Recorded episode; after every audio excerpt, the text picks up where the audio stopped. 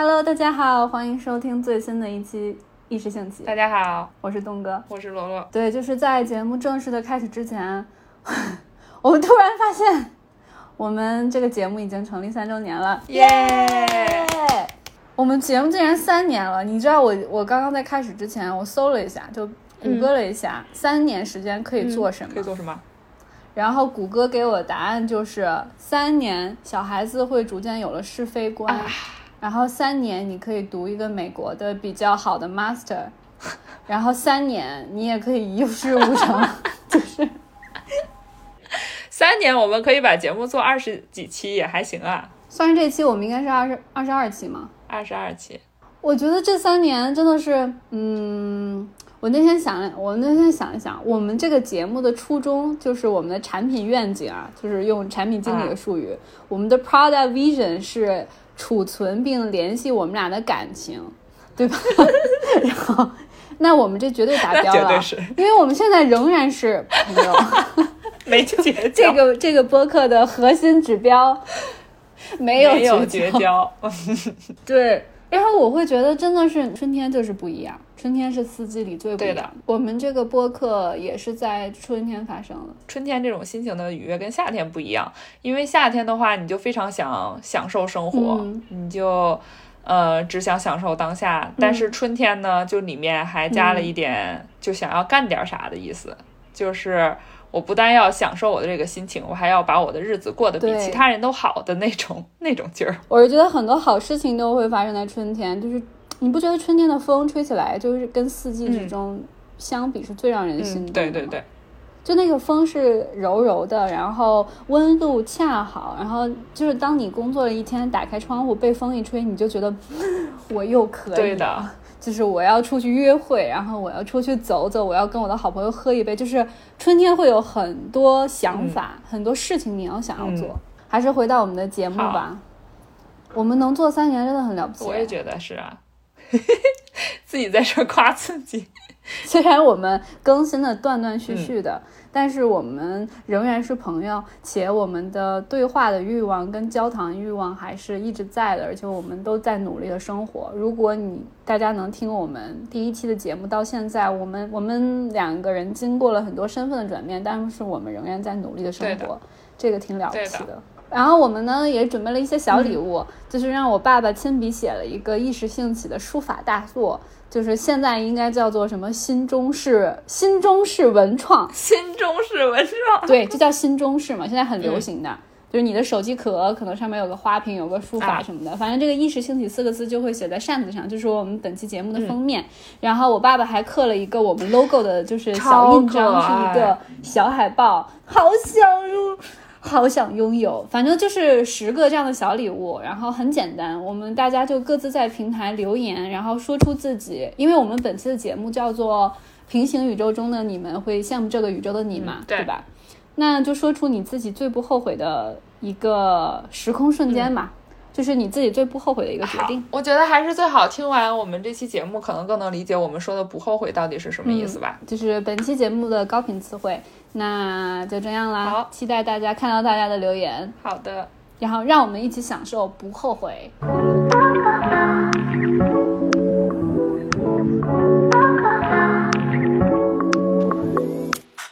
你说你什么？我说我十分想见大西瓜，我现在就是那个宋丹丹的那个在小品里边的那个表情，嗯，就十分想见大西瓜。你为什么十分想见大西瓜？我没见过啊，你见过，我还没见过。哎，其实也是一时兴起，因为每次回北京，我在北京也没有什么特别多的。很好的朋友，然后就说一起聚一聚，然后我们俩就在那天，我犹记的那天特别特别的冷。那天是冬奥会的开幕式，我们俩的一时兴起的路线是这样的。他说：“嗯，我们从中午就开始去喝酒吧。”我说：“好呀。”然后我就到了，到了那儿之后发现人家不开门，然后不开门之后，他说：“那你想吃什么？”然后画从喝酒就是那种日式小酒馆，画风急转到吃了那个什么北什么北新桥的卤煮，你知道卤煮是什么吗？我知道。我吃过，然后我们俩就在那吃卤煮。然后点卤，因为我没怎么吃过卤煮，我不知道它里边那个饼，我以为你知道上海那种饼，你要加一块饼可能就一点点儿，所以我就说加两块饼，然后我就发现这两块饼贼大一盘，然后然后大西瓜见到我那个饼之后都惊呆了，他说你这绝对就是看。下午得干一下午活吧，中午吃这么多饼，因为我看的那个人给我切饼的时候，他看了我一眼，他说你要两块饼啊，我说对呀，然后我就把那两块饼贼多，然后我们两个就去逛胡同。呃，然后晚上去喝了啤酒，然后晚上的时候，大西瓜就是说带我去看钟楼跟鼓楼，然后我们俩就去看，然后特别的冷，我的天呐，那个北京那个风，好几年那都没有感受过了。这就是，这就是想见大西瓜的一时兴起，嗯。羡慕，然后大西瓜跟他他节目上跟他线下一模一样，肯定一模一样呀。他就会说一个特别特别看似很黄的东西，然后我就回头看他一眼，然后他就他就满脸期待的看着我说：“你看是不是很好笑？”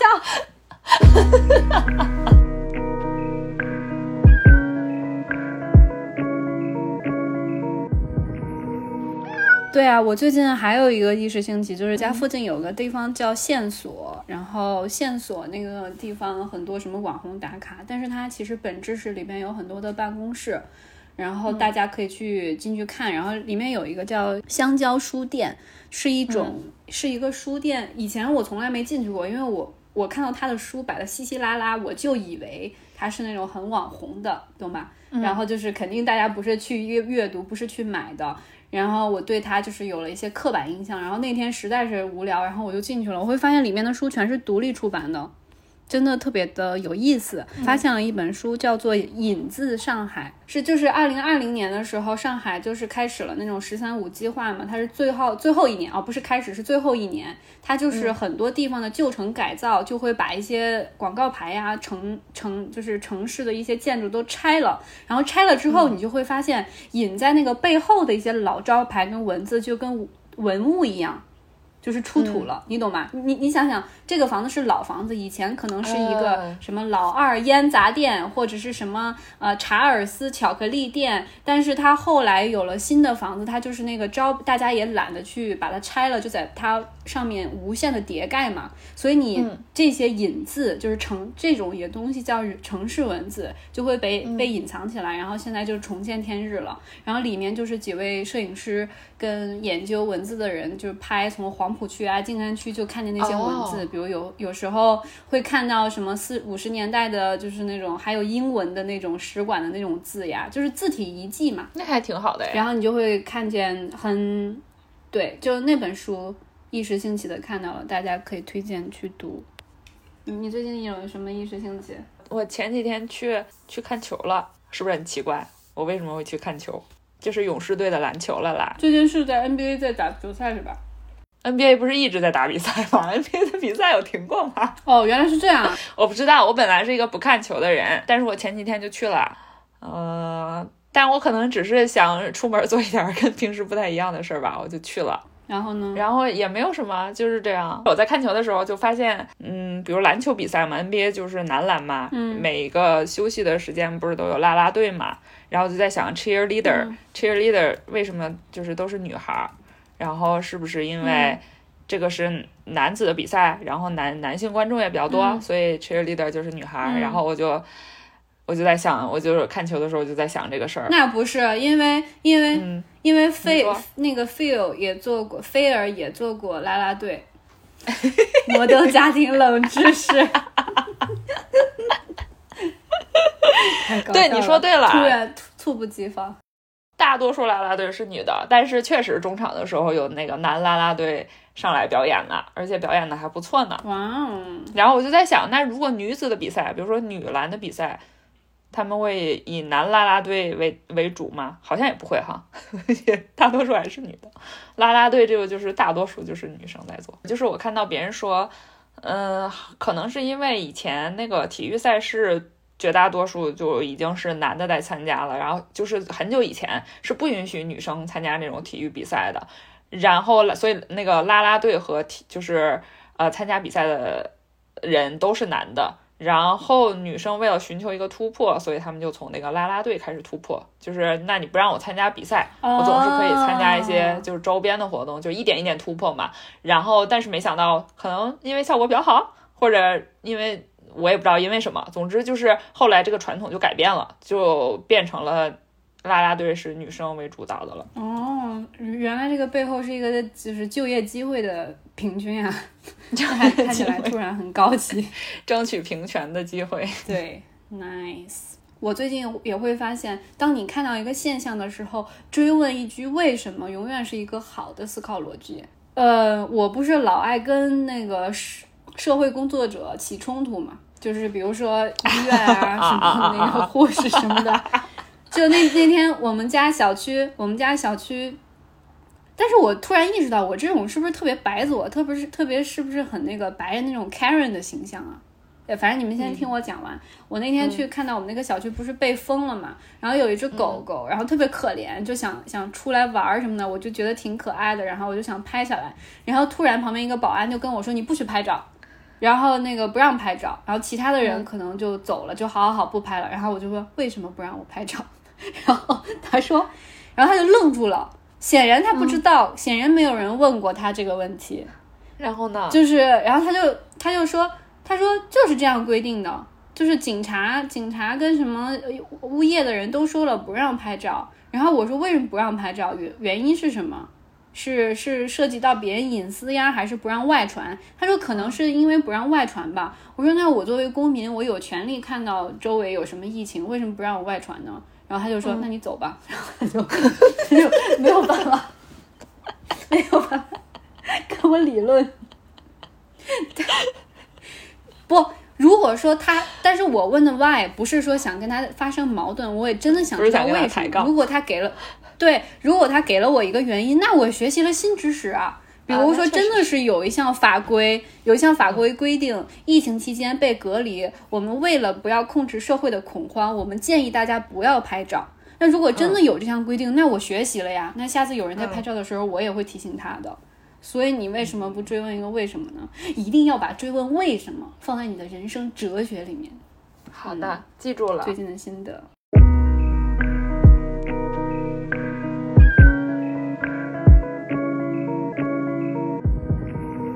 今天我们要聊平行宇宙中的我们。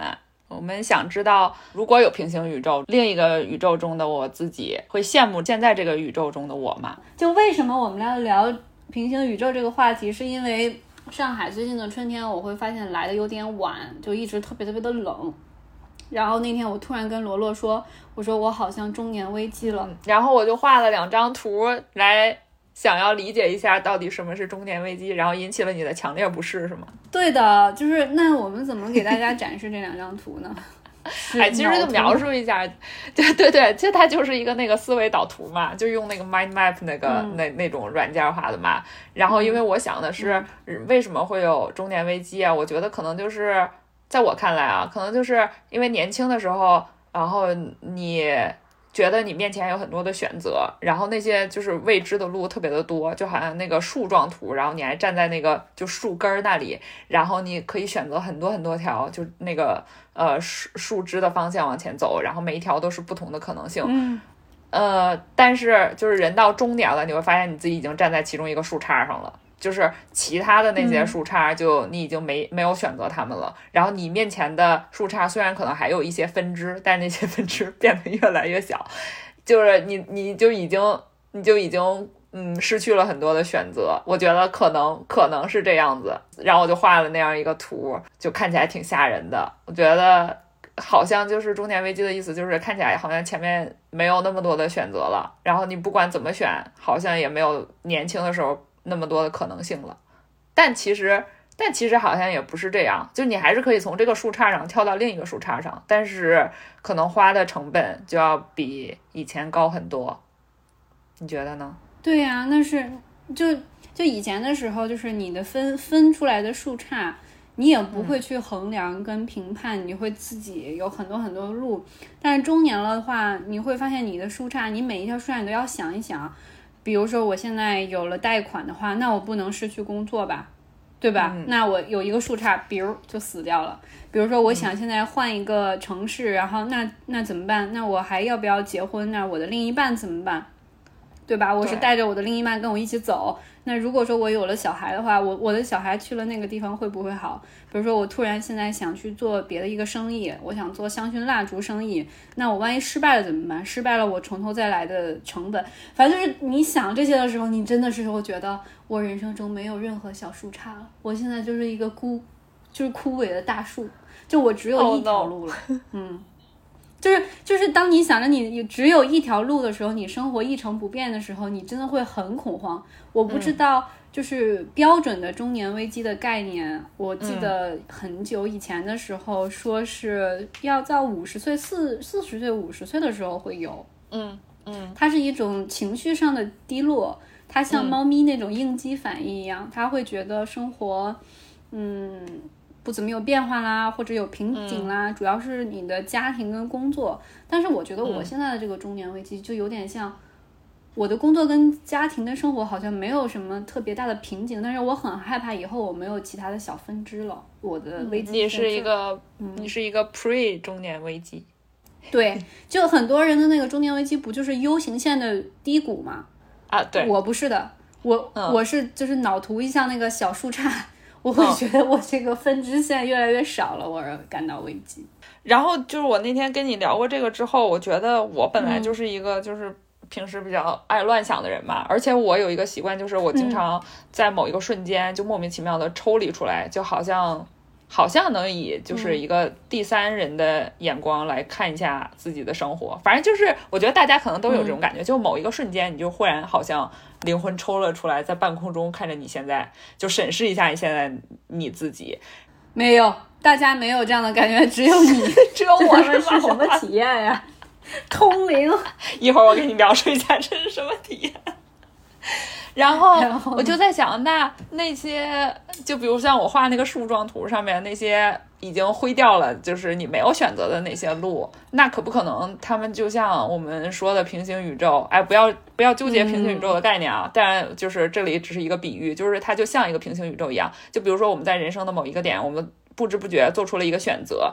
其实，在那一一瞬间就已经产生了无数个我们自己，然后其他自己你选择了在那个在那个时间点就选择了别的路，他们现在跟你过着就可能是完全不一样的人生。那，你我觉得这这是一种判断你自己到底就是以前做的选择有没有遗憾的一种方式。你就可以想一下，那你其他的那些宇宙里的你到底在干嘛？然后那些宇宙里的你，他会羡慕现在现在这个你的生活吗？你觉得呢？嗯。我觉得，我觉得肯定，我肯定有一个分叉，是我过得特别特别惨的那种分叉。他现在看我，应该肯定会很羡慕我。嗯，就我感觉我现在应该是过着我最好的人生吧。哇，不知道，可能是，可能每一个宇宙里的自己都是这么想的。嗯，哎，对对对对，这也是这个，嗯，但是这跟你自己的这个人有关。如果是像很悲观的人，他会觉得。自己的这个宇宙里的自己是最惨的，其他的人都比我好，也许是这样的。但是如果真的有机会，就是比如说让奇异博士的那个时间宝石给我的话，我还是想要去改变改变一些时间点的，就是成为那个，就回到那个点，然后或者是说给我一个机会看看另外一个平行宇宙的那个节点，我很想改变那个节点，他过得怎么样？嗯，那你如果就是。就想的比较不着边际的话，就是你随便想，没有限制条件的话。但是如果其他宇宙也跟我现在这个宇宙的社会背景是一样的吗？还是说，还是说他的社会背景可能 不一样？哦，随便。突然严就是时代还是一样的，时代还是一样的。你不时代说你要穿越到古代什么的。那我特别想做一个厨子，厨子可还行。哪一种厨子？就是我之前想过，我刚刚 Instagram 也分享给你了，你看到了吗？啊，我看就是我分享给你了一个账号，就是我特别想跟一个大厨交换人生。嗯，好像之前节目也提到过，他是一个卡梅尔的一个一个米其林餐厅的一个大厨，但是他完全是没有那种米其林大厨。你看他的 Instagram 的日常，就是他在海边呀、大森林跑步，然后就背穿着小背心儿跟水壶，然后每天就会抛着拍那种抱着超大的鱼，就是那种微笑，嗯还有捡那种野生大蘑菇、大松果。然后晚上的时候，他就又回到他的厨房，然后他工作的时候就特别特别的细致，会把他白天采到的那些小花，当然是没有毒的啊，然后就放在他那个汤汁上。然后还会他的旁边的那种工作的人都是那种西装革履的那种餐厅经理，然后他们会一起拍照啊。然后这真的是我特别想互换的生活，就不知道为什么我特别想做一个，嗯，哎，这个东西是不是中华小当家呀？怎么听起来像中华小当家？是是 的，就 你中华小行另一个宇宙里的你是一个中华小当家，在美国的海边当一个这种大厨子，白天出去跑步，然后晚上回来做饭，要不就当森林里的中华小当家都可以。反正就是我特别想当一个大厨，嗯嗯，我哦，我知道了，我特别想做准备工作，我特别想为哦别人或者是为自己做准备工作。我平常的时候也特别喜欢，我特别喜欢就是朋友来我家之前，我前一天嗯我会打扫家里的卫生，我会嗯给大家点蜡烛，我就特别喜欢在某件事情的前面就是准备的那个过程，那个过程会让我极度舒适，不知道为什么。那如果它真实发生的时候，你觉得没有准备工作那么爽是吗？没有啊，因为真实发生了，大家就投入到那个过程里了嘛。啊，所以我就想想，准备工作有几个职业呢？呃，大厨，或者是反正大厨吧。就是那你呢？你如果不着边际的话，你想另另外一个平行时空做什么？我一直觉得应该有一个我是住在船上的。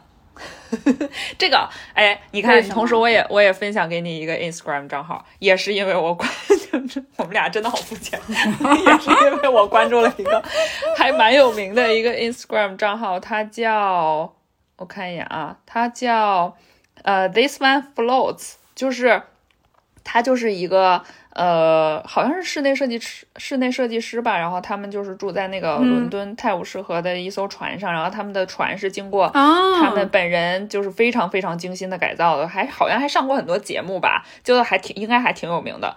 然后我看到他的船，我第一次看到我就是特别的着迷，然后就把他那个就是很多照片，然后全部都翻过，然后觉得天呐，这个这是理想生活也太美了吧！而且这是一个不不固定的房子，就是你可以在 你可以在水上开，你可以想开到哪儿就就开到哪儿，就这也太令人羡慕了吧！你刚你刚说那个在船上的时候，我还以为你是那种船，就是少年派的奇幻漂流那种船，就是跟一个老虎在一个破船上，然后在那种很有宗教气息的海洋，原来是这种摩登生活的船。OK，还有一个好像是同一时间，就是我当时那个要养，就决定要养萝卜糕，但是还没把它接回家的时候，然后我就我就关注了好多那个布偶猫的账号嘛，就是 Instagram 就是按那个比较红的那种，我我就往下一一挨个摁着关注，然后其中有一个。呃，猫那个他们家好像有四只布偶还是三只啊？然后他们也是住在船上，好像是在北欧那边吧，他们好像是荷兰人还是哪里，反正也是欧洲。然后那一家人也也是，嗯，住在船上，然后一和他们的三四只猫一起，嗯，就是觉得哇，好有意思啊！但是，但是说真的，就是我们这种就是不着边际的这种乱想，其实完就是完全不知道人家 生活中的苦，就是你不知道住在船上有什有什么不方便的地方，然后你也不知道就是作作为一个大厨，他承受怎样的心理压力。对啊，我我觉得之所以人们咱们想录平行时空或者中年危机，就是我们还想让人生中更多的可能性嘛，对不对？嗯，然后今天今天早上今天早上的时候，我在那儿准备写写咱们俩的这个台词的时候，然后我男朋友问我，他说你怎么今天想到录播课？然后我说罗罗之后有事情，再录就录不了了。然后他就说那就别录了。我说不行，怎么这对样？我说这是我人生的副业。他说那你可以改变你的人生呀。然后那一刻我就回头特别严肃的跟他说，然后如果这是个舞台剧的话，我的头顶应该有打光啊。我说录播课就是我改变人生的手段。他就 突然就突然很神圣。但你你你有没有想想到，如果另外一个平行宇宙里，也许就是录播课就是、就不会存在，咱们俩也不会录播课，或者是录播课就是咱们俩的本业行业。嗯，哎，如果不存在的话，我不知道我现在是不是还在跟你聊天啊？就是因为你知道，就是很多朋友就是不就是虽然在经常见面的时候就是关系很亲密，可是就是时间长了，然后距离远了，就是会就是会联系没有就是会的，嗯嗯，对的，就。那个时候我们我不知道记得清不清楚，就是我二零一八年我要准备回国的时候，好像就是坐在你们家沙发上，就是你们家那个租的那个就是第一个房子，嗯，然后我记得前一天晚上咱们俩还看了特别搞笑的一个电影，就是那个 僵尸的那个，你记得吗？啊，对对对，就是那个摄影机不要停，嗯，对，然后那个时候我觉得我们俩好开心啊，就是我们俩在一起永远就是有聊不完的话，然后前几个月你才给我推荐说。开始听播客嘛，然后我现在还犹记得，我当时第一次听到像婉莹啊、HB 啊、什么翠宝，就是大西瓜他们的声音，是在那个时候，我我早上的时候，在我那个简陋的出租房里，要准备去上班，然后我就听到他们的声音，我觉得嗯，好棒呀，就开始听播客，所以就是说那个时候想的比较简单嘛，就是不想跟你失去联系。对啊。因为如果，因为我们都知道生活不一样，就会多不一样。所以你想想那个时候，就是在你之前租房子那个旧沙发上，那就是应该是个时光的平行宇宙的扭转点，嗯，对吧？对，就嗯那个时候没有疫情，你也没有换工作，你也没有怀宝宝生孩子，我我也不太成型，我也没有买房，我也没有想定居。就是那个时候，就是如果我们要是决定录播课和不决定录播课，就会影响我们现在的这个样子。结论哦，对，就是一个神奇的沙发。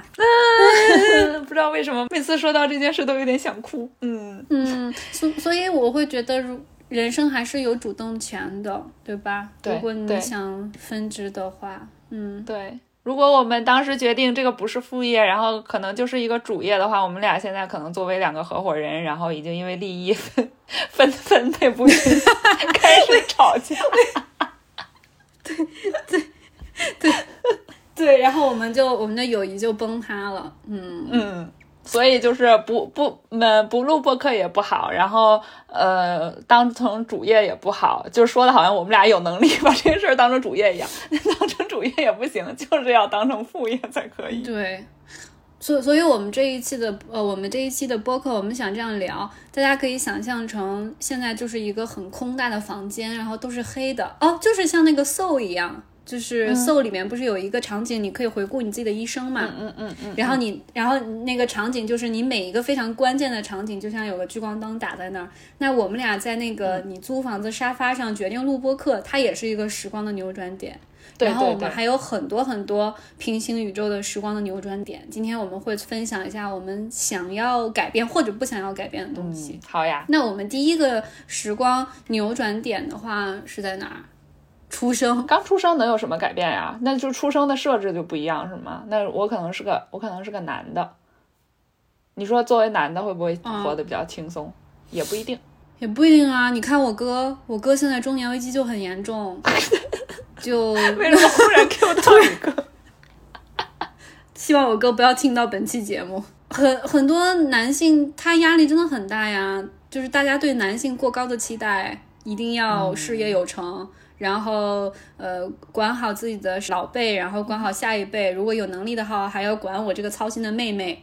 所以，你如果我是我哥的话，我真的是应该是日日饮酒。你居然有一个参照物摆在这里，对我觉得活的不会很轻松呢。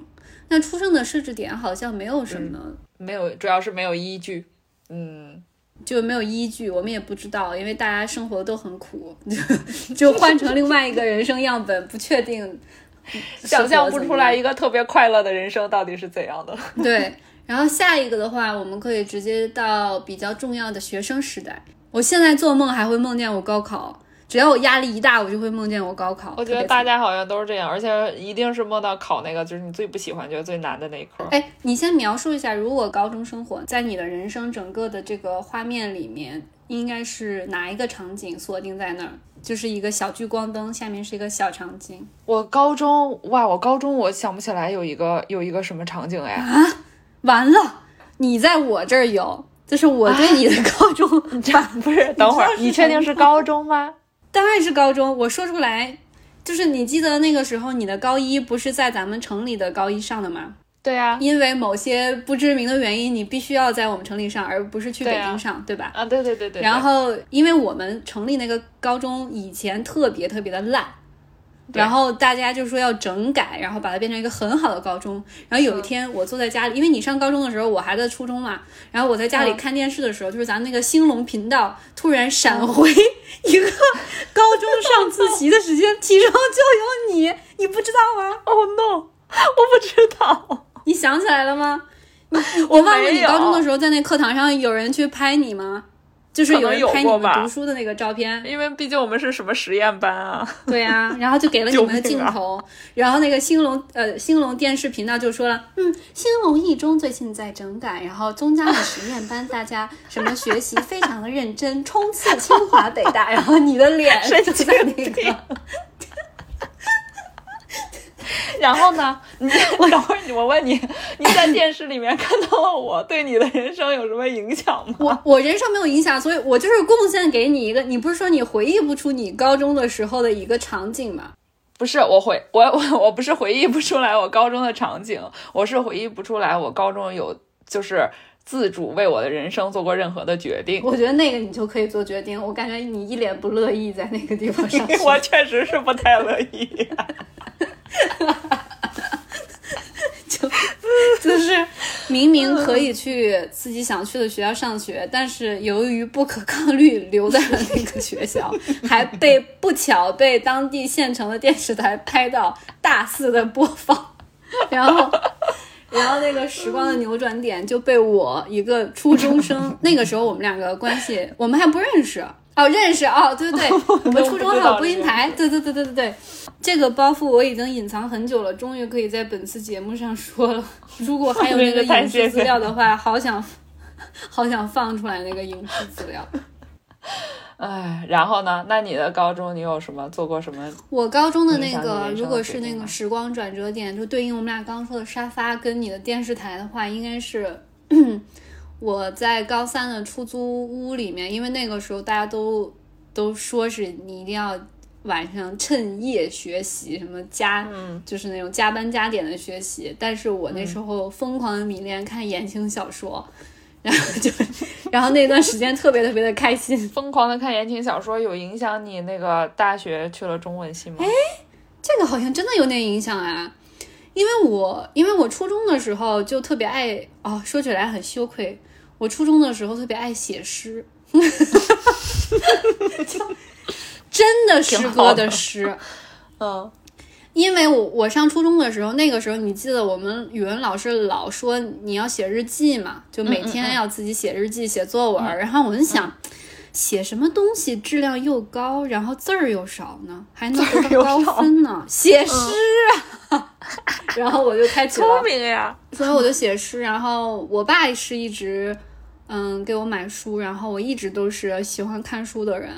然后我在高中的时候看书，我也我也写过小说。然后那个时候你记得吗？我们那时候还没有自己的电脑，我我想投稿的时候还要把我的文字稿放到那个学校旁边的打印店，让那个阿姨哦，那个时候还有个职业就是打字员，他的职业就是收费的，一页什么十块钱，就一千字十块钱，他专门的课，好像是的。然后他会把你的那个写的东西转化成文字，然后给我，然后我就去投稿啊，什么什么的，有一些影响吧。嗯，哇，棒。所以你那时候想做什么不一样的决定吗？反正我如果让我回到我大学呃高考的时候，我是不想改变的，我觉得蛮好。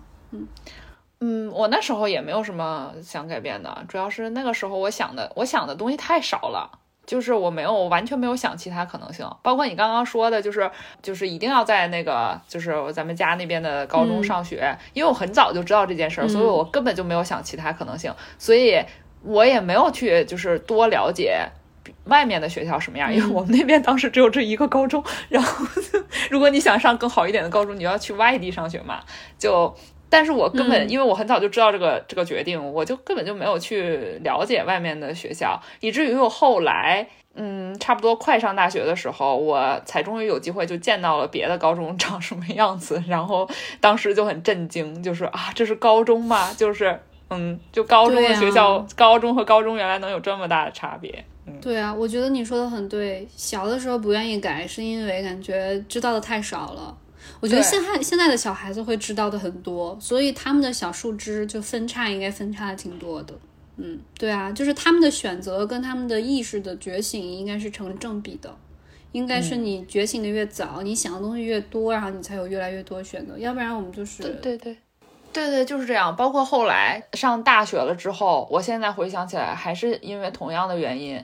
如果如果就是把这个时间放到大学上，我我确实觉得当时我有一个时间点几乎动摇了，就是如果我当时做其他决定，那我可能就现在已经在别的宇宙里面生活了。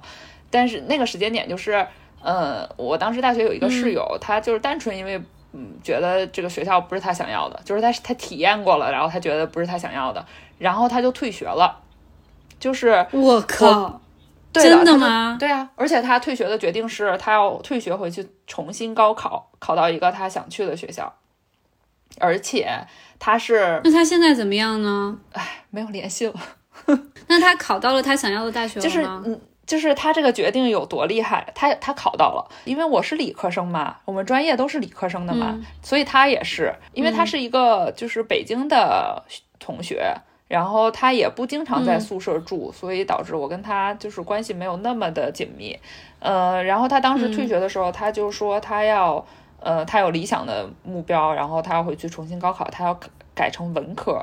然后他就真的回去 高三补习，然后就真的改成文科，然后重新考，考到了他想去的那个地方。这是后来我也知道他也出过国，但但是再后来我们就没有联系了。当时其实他做这个。他做这个决定的时候，我们宿舍都挺震惊的嘛，因为我们宿就是我大学，就是说实话也不烂，对吧？就就也还行啊。但我我其实理解他，他他就是觉得他嗯跟他想象的不一样，然后嗯他觉得这个学校的这个学校虽然还可以，但是这个学校的的这个专业不够好。然后我当时也是这样的感觉，然后。我也认真思考了一下，说那他可以选择退学，那我有没有什么选择？但是我现在回想来看，还是因为我当时知道的太少了，知道的太少了，对的，对的，我的眼界没有那么宽。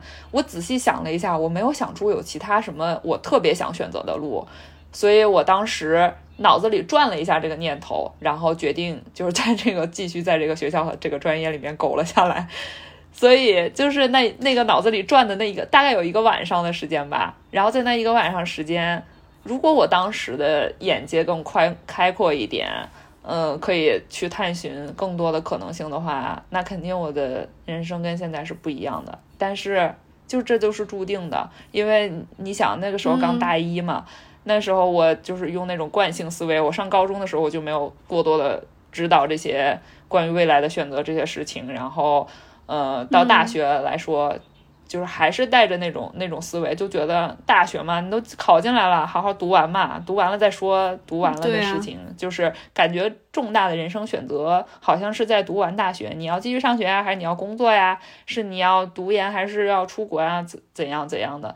但，对啊，这就是这就是那个嗯，在大一的那个晚上，我当时有可能会。改变我的人生。哇，你那个同学到底是怎么想呢？他他的人生的他的思想是怎么组成的呢？他可以有这样的一个就是 trigger，他竟然有这样的一个触发机制。我感觉很多人都不会有吧？很多人只是考不上大学才会复读，而不是说我都已经前进几步了，然后我再后退。嗯，对的。但是我在他之前，我碰到过有一个例子，是我在上高三的时候，班上有一个从大学。退回来复读，但是那个还不太一样。那个是那个同学是因为他是因为他那个第一次高考没有考好，就是他被他后面的志愿录取了，然后他去上大学，想要试试自己能不能能不能苟下来，但是他觉得不行，他觉得很亏，他觉得他本来应该有更好的学校可以去，所以，但这个就是这个例子是不一样的嘛。然后我大学的这个室友，他就是完全是因为。我也不知道他怎么想的，他就是看到了比我能更多的可能性，并且勇敢的做出了选择。我觉得是这样，你不觉得？如果是那种动力学的话，我们的人生，尤其是我们这一代，从上初中、高中、考高考，都是像是你初你上小学、初中的时候，就有人告诉你考大学是非常棒的。所以你的终终点是考大学，那你想象一个飞机刚落地，就是它往前冲的时候，那也就是说你这一个阶段全都是靠着惯性往前平滑。就如但是如果说你的人生是嗯。我的初中，我的初中，我十几岁要做什么？然后我要每一个点我重新发力的话，那就不会说变成，哎呀，我就这样过吧，或怎么怎么样。我会认真对待每一个出发点，那我就会重新思考很多决定，对吧？如果我上高中的时候，我就知道，嗯，高中是个很重要的，高中三年可以让我有很多东西，那我不应该存在于初中、高中、高考这个惯性当中。还是还是我们这一代懂得太少了。我觉得以后的小孩子会强的。嗯，希望吧。那你嘞？你到大学了呢？我我到大学的时候一点也不后悔，因为我一直是，我一直有一个自己的隐藏副本，就是从来也没有告诉过家里的。就是我我家里人在在什么时候才意识到我越来越不好管了？就以前的时候我没有怎么反抗过，他们让我干嘛我都干嘛。然后等到大学报志愿的时候。呃，我爸爸，因为我哥，因为我哥是在西安上的大学，然后我爸就会觉得西安是个好地方，对吧？你可以学很多文学啊、历史的积淀呀。你要去学中文系的话，他就给我投了西安。然后那个时候我就在家里窃喜，我说：“你们可想好了，你们一旦把我发射到除了北京家里以外的地方，我再也不会回来了。”我觉得那时候我爸妈他们不知道，但是我那时候特别特别的开心。只要不是北京就行，然后我就去了西安了。所以我那个时候就是是我的出逃计划，我的人生就是从那个时候开始逃的。你这个，你这个，如果放在电影里，你那一刻，你就背后已经在放光了。对啊，就是我已经穿上斗篷了呀。但是我问题是最最可怕的是，我爸妈不知道，我爸妈以为毕业了就回来了，对不对？毕业之后回原籍去做老师，当老师。对，突然我就说我要去上海。甚至他们都想好了呀，比如在北京某个大学，你再考个研读当教授，或者是回那儿当老师，都挺好的呀。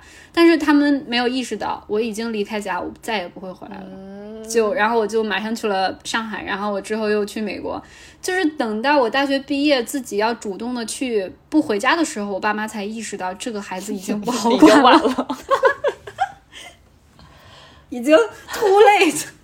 哦，原来是这样啊！原来你那个时候就就在想这些了呀？对，我那个时候我就是觉得我一定要离开我家里，因为因为我我是我是家里的第二个孩子，而且我跟我妈，我爸我妈我妈生我的时候很晚，所以我妈中年就是中年的时候，她的那个对孩子的教育跟精气神儿就肯定不如第一个孩子了。就我跟你说，说实话，就八零后的，就是五零后的父母。然后，而且那个时候他们的事业的上升期也没有时间管我，然后我过得也不是很开心。我我那个时候就是个很向往自由的人，所以那就是我的隐性隐线剧情。所以我那个时候已经开始过了平行宇宙了。如果我要是留在北京上大学，对呀，我估计我估计就成家了吧，就留在父母身边，已经孩子都好几个。你如果是这样的话，你那些当时做了其他选择的你，肯定会羡慕现在这个你啊。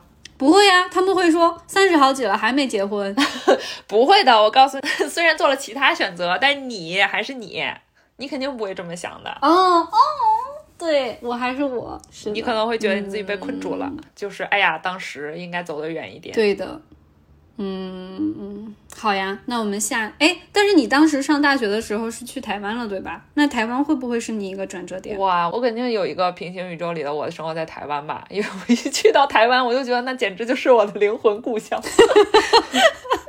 为什么？我不知道，我就是在对台湾有一种非常熟悉又陌生的感觉。我一直就是很想描述一下，不管是就把它说出来还是把它写出来，但是我发现我描述不好。嗯，我只是去台湾交换了一个学期嘛。呃，一零年还是一一年的时候，就处于那个大陆和台湾的关系是还挺好的时候。那时候自由行什么的也都开放了。是我去那边，就是虽然只是短暂的生活了一个学期，但是跟旅游就不一样，因为我就不不像旅游那样，就是走马观花的去那么多景点儿。包括有后来有很多人说他们就是在那边自驾游，什么环岛啊什么的，我觉得还是不太一样。因为我在那边的时候，就是有很多个瞬间。我就会莫名其妙觉得特别的熟悉，但是我明明没有在这样的地方生活过。比如说，我当时去的那个学校是在一座山上，它是一个佛教背景的学校，每次说出来都有点想笑。它是在山上，它是在呃那个山头上，就是除了我当时去那一个大学，它没有别的东西。然后，所以那个校车是要走那种山路，然后往上走。然后我当时去的时候，我第一的反应是特别的新奇，因为那边台湾那边的山跟就是咱们家那边的山就是完全不一样，而且那边有很多人他是住在山上的。然后我还记得很清楚，我当时。呃，从那个山上，然后要要下来，下来想去台北市玩嘛。然后下来的时候，我就一路就那个坐在那个靠窗户那个校车，然后就在看外面，就是看那边的居民的住宅都特别特别的旧，因为那个山山底下那个地方就不是台北，不属于台北市嘛，然后属于稍微远一点的地方，那边的就是居民楼特别特别的旧。然后因为台湾的气候跟我们那边又不一样，它是很湿润的，然后有一些。嗯，建在山上的房子，你能看见它那个墙体外面跟山连接的那地方就是绿色，就是因为长了很多的青苔啊什么的。然后我就忍不住就一直在想说，如果我住在这个房子里，这个房子里到底是什么样的？就是它里面到底是什么样的？它它也像我们小时候长大的那个家一样吗？也像我们家就是三室一厅，一进去左边是一个客厅，右边是三间卧室，然后客厅是以电视为中心，然后摆一个茶几，然后是沙发。就我就是会看着那个台湾那边的房子，就忍不住想这些事情。就之前的时候有就是代家物这种理论嘛，就似曾相识。有的人说。就有一种解释，是你你就是你在睡觉的时候，你有的时候会梦到一些奇奇怪怪的场景，是因为大脑就像一个系统一样，它会把你现实中很多它能用的素材，就像 PS 一样参数，它会做一个全新的运算，就会给你幻化成一个新的空间。就比如你在梦里边的时候，就会梦见。对，大脑就是很高级的，然后你就会梦见你在你的小学教室里跟你的大学同学一起看着你工作时候的综艺，很可能这样，因为它是把很多参数运算嘛，然后有很多理论，就是为什么你会有的时候感觉好像是在跟另外一个宇宙的自己在共享。他们有这种阴谋论，就是你的大脑其实是超脱于你这个宇宙的，你你你跟另外一个人是共享你大脑里的素材的，所以这些素材会被混在一起，你有的时候就不小心可能就看到了某件已经发生的事情，或者是某个在另外一个宇宙的事情。但是我刚忽然想起一件事儿，我要跟你说这个事儿。就是我们不是大学的时候都一直在看台湾的综艺嘛？那时候不是觉得台湾综艺就很好看嘛，特别爱看康熙啊什么的。然后你刚刚说，你刚刚说你在电视里看到我，我忽然想起我在台湾的时候莫名其妙去电视台当，就是作为观众去录了节目，什么观众而已啦。你怎么这么爱上电视？我不知道啊。然后呢？是啥节目？那个超级。是叫《超级星光大道》吗？那个唱歌的那个节目，超级变唱歌的那节什么超级变变变？是日本的。然后，然后我以为我只是就是因为他有的时候会录到观众，但是我以为不会录到我，我也不知道为什么，我当时又录到你了。他录到我了，并且第二天就有台湾的同学跟我讲说，我昨天在电视上看到你了。你说吧，你说说你自己多么爱上电视？可能我就是那个，就是在电视里面，骂骂，我要上电视了，那那个。真正的人格是那个人 啊，那这样说来，大学有好多分支点。对啊，大学有。我大学毕业是直接工作。那你说说你为什么直接工作了？因为我不是一直在就是过我的人生副本嘛，就是在出逃计划，就 逃得越远越好。一直在打野是吗？对，一直在打野。你既然知道了打野，但你打野最重要的一个地方，就是游戏里打野也是经济为王嘛，你必须经济独立，你打野才厉害。所以我要赚钱。所以我一定要在大学毕业之后就工作了。然后那个时候，那一个年份，我真的也好开心啊！我完全不想改变。我觉得我是最早期在豆瓣写东西，然后我还是最早一批，就是从豆瓣，然后微博。有很多人不知道，最早期的微博跟饭否其实都是豆瓣的一些种子用户过去的。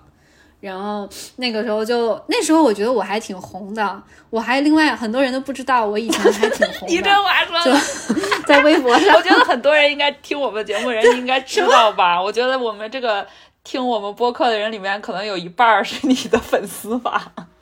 虽然听我们节目的人也就不不不不不不，但是我的粉丝是，对。因因为我的粉丝是我之前特别特别的红，因为我疯狂写东西，就那种瞎鸡巴写，你知道吧？就写那种伤春悲秋，但是就恰好写在每一个女生心坎儿里那种话。然后，但后来我就不写了，所以我的那个粉丝也不叫粉丝吧，就我没有走这条路，我没有去当一个就是博主啊什么什么的。然后我还记得那个时候我是出去美国了，我记得当时我为什么不再写了的原因。就是我的一个时空转折点啊，是因为我当时失恋，然后有一个我有一个傻逼男朋友说，你看你跟我一吵架，你就要去微博写，然后你的粉丝就会捧你。我说那行，那我他妈再也不发了，然后我就真的就没有再发微博了，我 我就我就停笔了快两年。然后我记得那，然后我当时写了一个写了个微博，是一五年的时候，我写闭关一阵，拜拜。然后我记得那条微博现在还都有三百多条留言，就很多人说啊，你什么时候回来啊？就怎么怎么怎么样的。就我我突然想到，如果我当时不是因为那个傻逼男朋友，然后那那个时候我还维持着我写这些东西，我是不是就已经变成一个网红了？你现在可能就会在什么抖音直播，什么感感情连麦看到我了。感为什么是感情连麦？不是啊，就是比如说帮你解答为什么你的你怎么怎么跟你前男友复合，就是这种情感博主。但但问题是那个时候是机缘巧合，是命运的安排，也是我自己不想做这个事情。嗯，然后我就可能那个时候已经穿梭在我的平行宇宙里了吧？如果不按常理出牌。所以哦，你你说这件事，我突然想到，就是我也有一个很那个时候吧，大概是那个时候有一个很小的一个 moment，然后是我当时也有一个男朋友，有一段时间，我们俩当时不都是用饭否的嘛？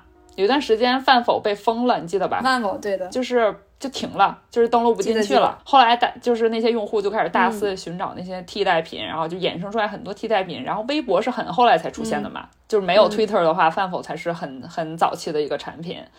然后饭否被封了的时候，其实我也当时也不大理解到底是为什么，但是有一点点的概念。就是政治言论嘛，上面有一些政治言论，然后对的。但是我作为一个用户，我就很生气，那个饭否被封了，我就很生气。然后我是当时我就觉得怎么能这样呢？就不不能这样啊！就是 这个事儿也不能深说，是吧？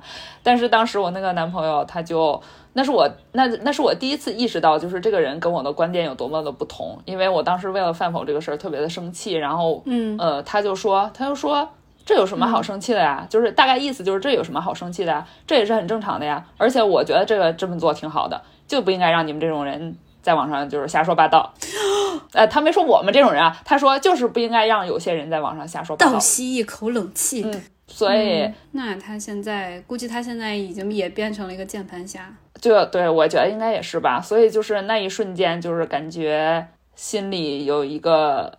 有一扇门关上了，就是对这个人就觉得，嗯，好像不太对劲儿。然后，当然后来，当然结果就是分手啦。哇，那那那你发现我们的这个人生很多关键的节点节点都跟这些平台 工具有关。比如说，我不写这个微博了，然后呢，然后你也是因为饭否？因为如果你当时你们两个还在一起的话，我估计你会留在北京了吧。应该是吧，可能就是，嗯，可能我已经变成一个小粉红了吧，谁知道呢？我的妈呀，这个说明，这个说明什么？这个说明，这个大家嗯，互联网平台好好做啊，要不然你会影响我们每个人的一生的。就就 得出一个非常粗暴的结论。好的。然后我大，然后我我二零大学刚毕业的时候，我不是我一点也不后悔，我直接工作了。然后我也不后悔，我那个时候写微博啊什么的，我也不后悔。后来我停掉微博了，都不后悔。嗯，但是有一个就是，我当时不是去了上海嘛？我在想，如果我没有去美国，就是我留在了上海，就我会是怎么样？我想一想啊，我应该，我应该是工作很多年了，应该。还是在做着那种传统的那种广告行业，然后写写文案呀，就是做这种事情，然后可能也变成一个老油条了，然后酷爱奢侈品，嗯，然后特别爱装逼，嗯，想想好可怕。那也不一定啊，说不定那个时候后来的你就也去了你现在的这个行业，然后因为工作时时间比较长，已经是现在你这个人的 leader 了。但我不觉得，所以我我如果在上海一直生活，没有去美国，我不可能去互联网行业的。嗯，因为其实现在来说，在广告行业虽然它也落寞了，但其实它还是很吃香的。但是它会更加的嗯不同的行业吧，对啊。所以那如果那个时候，呃，你要是留在了英国的话，你会有不同的人生？应该会的吧？我觉得你不可能留在英国的。我觉得你不可能留在英国，因为在在我的印象里，你在英国的每一年每一天，感觉都 很痛苦，挺想挺想走的。对，就像我前几天也跟别人讨论起这个话题，因为就是这两年有很多在国外生活。的人选择了回国嘛，但也有很多国内的人，他们其实在犹豫说要不要出去看看呀什么的。然后就很多人急切的想知道，嗯，就是这两者有什么不同？到底你在国外生活，换一个城市生活，还是就是继续现在的生活？然后就是网上不是会有那种很多的帖，就是在哪哪哪生活是什么体验？就是在呃什么在国外生活跟在国内生活的优劣的比较啊。大家不要但是我我觉得有一种情况，就是这些东西当然你是需要了解的，但是这种东西最多我觉得只能占一半。然后你整个人的嗯生活状态，这个。跟你当时，其实我觉得还是运气或者是命运的安排有有很大的关系。因为我觉得，因为我一直我一直以来也不是一个就是心情比较容易焦虑或者是呃状态比较容易不好的人。因为我在哪儿生活好像都还可以，但是在英国生活那段时间确实是我最焦虑的时候。但是我发现没有什么特别的原因，或者说。我认识的一些人，他们从来就是交朋友上面都没有什么障碍，到哪儿都是有很多迅速能交到新朋友。但可能他呃在美国上学的期间，他就是因为种种原因，他交不到好朋友，所以他那段时间整个人状态也不一样。他也想回来。对，所以这个东西我就觉得，你虽然做了很多很多的准备，但是同同时可能还是要做一样的心理准备，就是不是你把这些每个国家生活条件的优劣比较好了。你就能掌握那边的生活，因为很多时候真的是要看运气。而且这个又回来切题了，就是它跟你，就是为什么你人生中有很多不一样的机会，你有是跟你自己的思想有关。如果你到了美国的话，我记得我刚到美国开头那一两年也特别的无聊，因为我没有，我就觉得上就读研究生就读研究生嘛，对吧？然后回来又跟自己的中国同学在一起，然后就天天吃速冻饺子，就偶尔出去上 China Town 吃一个什么四川菜。但是等到后来，我学习到了很多东西，然后接触了不同的文化，我就会走出去了。所以这跟你的脑子还是相关的，跟你脑子里想象的东西，你才有不同的路。对，嗯，哎，我大学当时还有一个。如果有一个点的话，时空飞跃点。如果我大学毕业没有去工作，刚刚不都是说我不后悔，我都爱去工作，去美国都 OK。但如果我没有去工作，留在学校读研，我那天因为最近春天好像很多玉兰花又开了嘛，我就突然想到，如果我留读研，然后我去学一些文学理论，就是走学术派嘛，然后再博当博士，然后就可以留下当讲师。其实这条路很通的。就是你，因为中文系就那几个理论，然后你好好学习，然后写论文就可以。然后，而且现在现在这个社会，你要是直播红一红，也许就更快能当老师了。那我肯定就是当那个大学老师，然后在某个教学楼。就会变成我以前我教授那个样子，然后某一天啊，盯着外面的玉兰花，就说：“嗯，今天的玉兰花开得很好，我们不要上课了，我们出去赏花吧。”然后就带着我的学生出去干一些。有这样过吗？对呀，我有一个教授就是这样的。然后他那天他他他本身就是个很有魅力的人，之前我的在节目中也提到过，他叫裴雅丽，然后他就是女性文学，他那门课就叫女性文学。然后他就说，玉兰是先开花再开叶，洁净克制，就跟女性的品质一样。就是他会说这些奇奇怪怪的话，然后当天就说我们不要去上课了，我们去赏花吧。如果我当一个那样的教授，感觉也挺好的哎。嗯，就是沉浸在自己的世界里吧。就是我我觉得很多人还是。没有被现在的互联网世界沾染，他还是很学术派、老派的生活，就真的很有魅力。对对对对，我也很希望，假如真的有平行宇宙的话，会有其中一个我是在做一些手工活，就是不是像现在这样在做产品的界面，电焊厂女工，考虑用户需求。我也希望我有机会能当一个艺术家，或者不是艺术家，我想当就是比如说做木工家具的那一种。因为我以前是学工业设计的嘛，就是我，而且我一直其实很喜欢手工活的，但是我只是，嗯嗯，当时就没有选这条路，因为我因为就还是感觉看不到看不到这条路之后会走成怎样，所以就。也当然对他的兴趣也没有说那么的强烈，就想说，哎，我非得要去干这一行，所以就也没有考虑选择这个。但是我真的希望我有一个我是那种，也是不要像现在这样考虑什么用户增长、用户需求，然后考虑什么产品迭代这些。我就是如果能专心做我喜欢的东西，就是它可能是一个物件的话，那样就很好。对，因为我们就是因为我们当时的年代太想象太匮乏了，主流的行业职业就那几种呀，变现快的。但是近几年来，你就会知道，哦，有的人他就是做室内设计，他就是木工，他就是做园艺师，然后他就是做香水调，就是香水制造师，然后你就会觉得我可以做。以前我们是看不到这些角色的。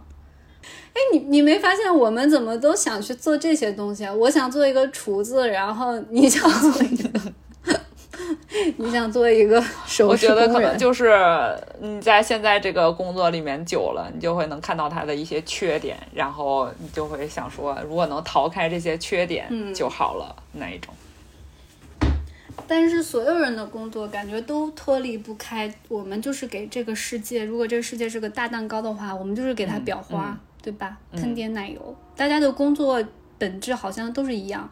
你就算做设计师，或者是刚刚你说那个职业，到头来你也会觉得，呃，你可能就会想去出家了，或者怎么样，就去追求一些精神上的物、精神上的本质了。好，那我们如果，嗯，哎，那现在时间点已经过了，呃，出生，然后呃，高中，然后大学。那就来到了我们命中注定的另外一个时间点，America。那你你觉得会有一个你选择留在美国吗？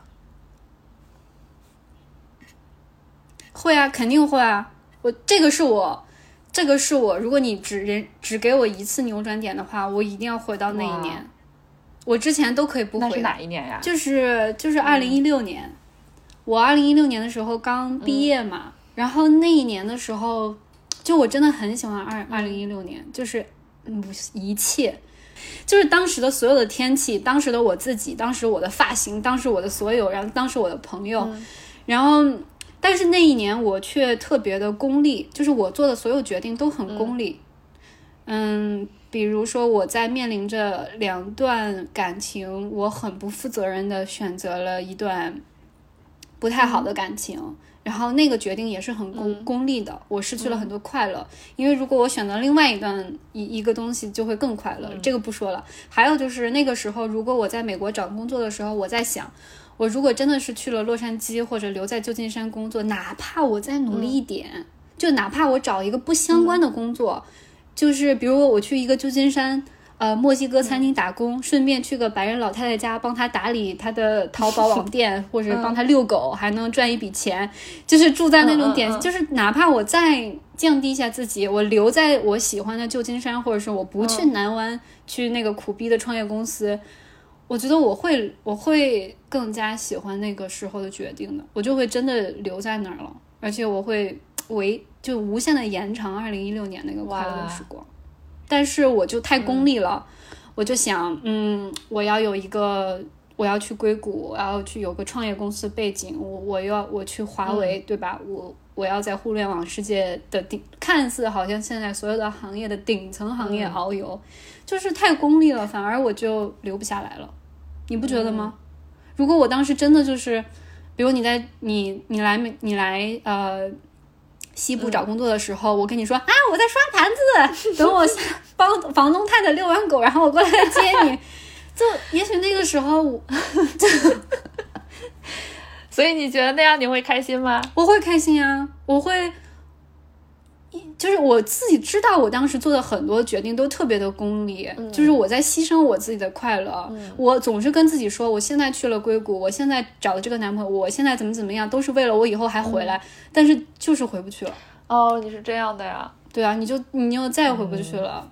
呀，so sad。但是我觉得我们就是很难呀，因为我们不是美国人嘛，所以我们当时一定要有很多现实的考量啊，比如说签证，你给白人老太太遛狗，谁谁会给你签证呀？对吧？但是你找一个，就是你上，其实如果你在，因为当时心气儿太高了，觉得我一定会找到谷歌、Airbnb 这样的工作的。其实有很多那种三番的那种小的自营企业，他也可以给你发 working visa 的。哎，那你说的也对，但是我我觉得当时是这样，因为我们确实是被限制住了。当时有几个选择，就是比如说像很多人，他们就会抓紧一切机会去找实习，然后找到实习，然后就留在那个公司里面拿 return offer，留在那个公司里。这种通常都是去那种就是大厂嘛。去去那种就很很多人很有名的那种互联网企业，然后如果他们也也许会在这种工作里觉得无聊，但他们会想说，那我就先熬着，毕竟比如说大厂给的工资也高，然后。嗯，可能我做个几年，然后把绿卡熬到了之后，然后我就再去辞职干我喜欢的事情。但是我觉得还有一种我们都没有想过的可能性，就是为什么你不能先开始探索更多你喜欢的可能性？对呀。但我觉得就是有点胆小，就是觉得那些那些事情好像听起来好像不，就是好像不靠谱。就是我得先稳定下来，我得先稳定下来再说别的。但是有的时候你这样也稳定不下来，就是。H1B 要抽签的，你也不一定抽得到，对吧？起码就算我 H1B 没有抽到，起码那几年从我毕业了那几年，我是快乐的呀。我可以每天在我在我想要的地方，而不是挤在一个硅谷的一个跟别人 share 的那种房间里，就真的就。但是你又不能不能说我当时的决定是错的。如果我没有去硅谷去创业公司，再去美国华为，我现在也不可能回国能。在我现在的公司能走得这么好，这些都是环环相扣的。如果我是给给白人老太太遛狗，我能拥有现在的生活吗？就不，但只能说就是另外一个平行宇宙嘛。也许那个时候我就不想要有我现在的生活，我就只想只想穷并快乐的活着，一辈子租房子，然后住在市中心一个特别特别小的公寓，特别特别小的房间里面，然后打零工，但是很快乐。对，就是有有一天，呃，等到我已经嗯结束了我那段，我已经决定了。然后有一天我在家里看电影，就是那个时候的工作特别累，然后看了一部片子，推荐给大家，叫《弗兰西斯哈》，啊就是二零一二年电影。就是当时我看到它的时候，我当时马上眼泪就下来了。其实我可以成为她那个样子的，就是贫穷女孩在大城市，但是追追求着自己的自由，对吧？我记得里面有一个情节，就是有一个男的跟她说：“你要干干干啥，搬过来跟我一起住。”然后那个女生就说：“I can't，就是我不能。”然后那个男的直接就说了一句：“他说你不是不能，是因为你不想。”我觉得就是那样。我觉得就年轻的时候，我们全都是靠我想与不想支配着人生的走向，太酷了吧！就是我不想呀，不是我不能，但现在的现在我们到中年了，就有一种情况，就是我们想，但是不能了。我当时看那个电影的时候，说实话，前半段看得我一头雾水，但是到某一个瞬间，我忽然就理解了，就到某一个点，我忽然就理解了。对啊，比如说他他不是有一个有一段他去了法国嘛？就莫名其妙就买了去法国的机票，然后把就把自己搞破产了，然后就是。住在人家家，对，然后就完全没有钱嘛，然后就是错过了，感觉就是那段时间他好像就是错过了一切的机会，真是又穷又自由啊！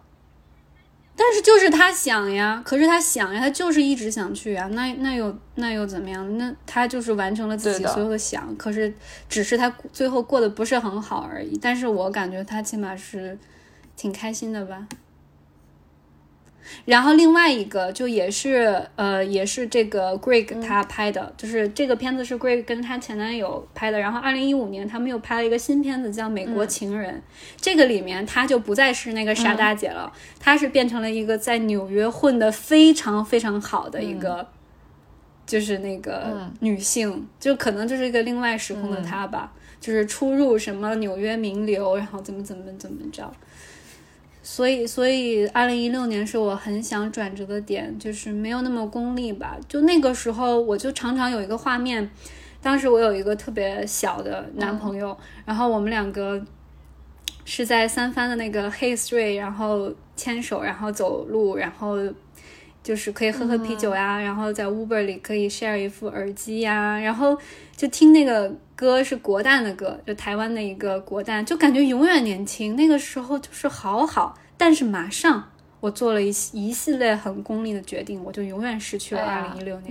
那那可能就是你成长的瞬间呀，因为那时候虽然快乐。哎呀，不不过现在我说这种话，现在我说话怎么也听起来就是哎呀，非常的油。就是我就想说，那时候如果你做了其他，因为你 beyond，oh no，你现在也，就是那时候你做了，如果你做了另一种选择的话，你可以把你的快乐延续几年，但是，但是你也很难讲。那个宇宙的你会不会羡慕现在这个你啊？你看现在你过得也很好呀，在上海有自己的房子，对吧？然后工作也很不错，然后其实也蛮自由。你在你在你在安慰谁？你在安慰我吗？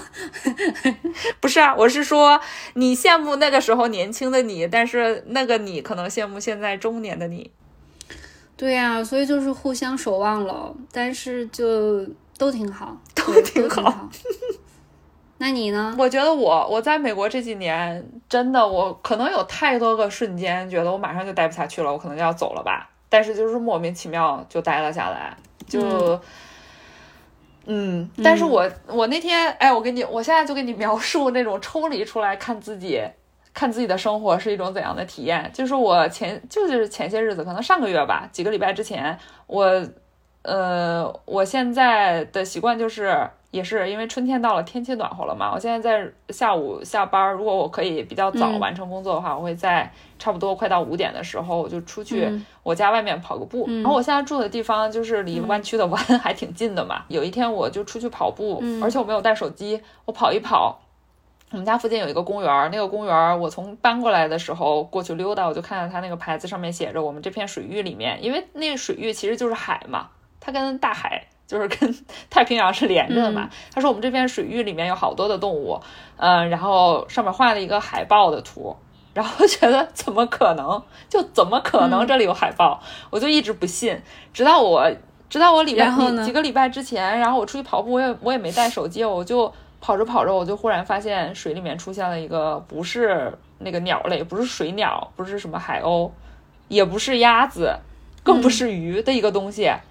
然后我当时那一瞬间，我就感觉有被什么东西击中一样，我就站在那儿，我就站在那儿看了很久，我确定那就是一只海豹，然后我就一直盯着它看，一直盯着它看，盯了一阵儿。我当时心里在想，说我要不要回家拿手机？但是我又怕我回家拿手机再回来它就走了。然后我又不确定我看到的是真的，因为毕竟还有点远嘛。然后直到我发现，就是有跟我一起一样跑步的人也路过那个地方，然后也有骑自行车的人在我旁边路过，他们都停下来拿手机拍照。然后我就问他们说：“我说那是个海报吗？”然后他们就就对啊对啊，你也看见了对吧？嗯，就是他们就觉得很，他们可能已经见过很多次了，他们觉得很平常，然后就说：“对啊对啊，就是个海豹。”然后我就跑回家了，我跑回家把我的手机拿出来，然后我不是还发了 Instagram 嘛，然后就是我就说我一时兴起出去跑步，看到了一时兴起本人，就是我们那个我们那个 logo 上面 那个海那种海报，我们的 logo。然后就那一瞬间，我我刚刚跟你描述，我感觉被击中那一瞬间，我就就瞬间觉得我被抽离了出来，以一个旁观者的目光在看，在这个宇宙里面生活的这个女的，她住的地方。竟然就是走路就可以看到海豹，这是一件很神奇的事情啊！我觉得如果有其他的宇宙里面的我，不管是现在生活在国内，或者是生活在其他地方，应该会羡慕，就是现在这个生活在这里的我吧。我觉得是的呀，哇，那个场景好棒，这个可以留在你以后回顾你人生中 闪回的那个片段。那你说以后我们还有还有什么机会再做一些成为中华小当家吗？我觉得可能还会有。我觉得你，我觉得你不太能成为中华小当家了。我不会，因为我做做饭太但是我告诉你，但是你可以成为一个在家开了一个网店，然后有一条狗需要。有一条狗需要遛，然后这样你就雇一个那个想在大城市生活的女孩，说帮我去遛狗，你就成了那个老太太。我操你妈！这个这真的不是祝福吧？这是这是命命运的交叉了。我觉得我会的。如果以后，如果以后我遇到了一个看似很像我之前的我，他真的很想留在这个城市，他只是需要一个机会，为什么不呢？那这个就是我勇敢的伸出我的手，把他从他的那个时间节点拉到另外一个他想要的一个旅程的人了。也许，也许明年后年再过五年，我们再回来听这个故事的话，我们也我们也有成功的改变了一些小分叉的时间。反正我是希望还是会有，我希望我面前还是会有很多条分叉可以选择。但是，嗯，如果我觉得面前没有那么多选择，我希望，我现在不敢保证，但我希望未来的我，如果想要跳到另外一个分叉上去的话。我可以比较勇敢的做决定，我觉得我们应该是可以勇敢的做决定的，只是为回到我们最开始想做平行宇宙这个话题，是我们想再梳理一下，我们之前觉得自己年轻的时候是有很多的机会，然后我们觉得现在中年了会害怕以后想做的事情是越来越少，但是这样重新一梳理。好像还是有机会的，我觉得还是有的。我会觉得可能理性决策是支撑着我们人生做很多的决定，但是如若有一些小树杈跟小的时光时光隧道的节点，肯定是因为我们的感性决策做出了一个努力，对吧？我觉得也是这样的。那就是希望我们以后中年以后不要失去自己的感性的一部分，因为如果你都是功利跟理性，那你的小树杈真的是不再活。不会再活了，那就太惨了。那可能面前就只有，就只剩下一条路。哎，也不一定哦。有的人虽然就是做了很多以为能够利益最大化的决定，但其实命运的安排你也说不准呀。就其实最后可能并没有获得他想期待的更好的结果。对的，反正就是不要让自己的路变成一个钢筋混凝土的一个大树干，还是做一个生机勃勃。那是电线杆，很多小小树杈加 电线杆。不要对，不要做小树枝，不要做电线杆。对，有很多树杈，然后春天了又可以做很多决定。那我们今天的节目。就春天快乐，好像小学生作文呢。春天快乐，要做一棵大树，不要做电线杆。好，大家再见，拜拜，再见，拜拜。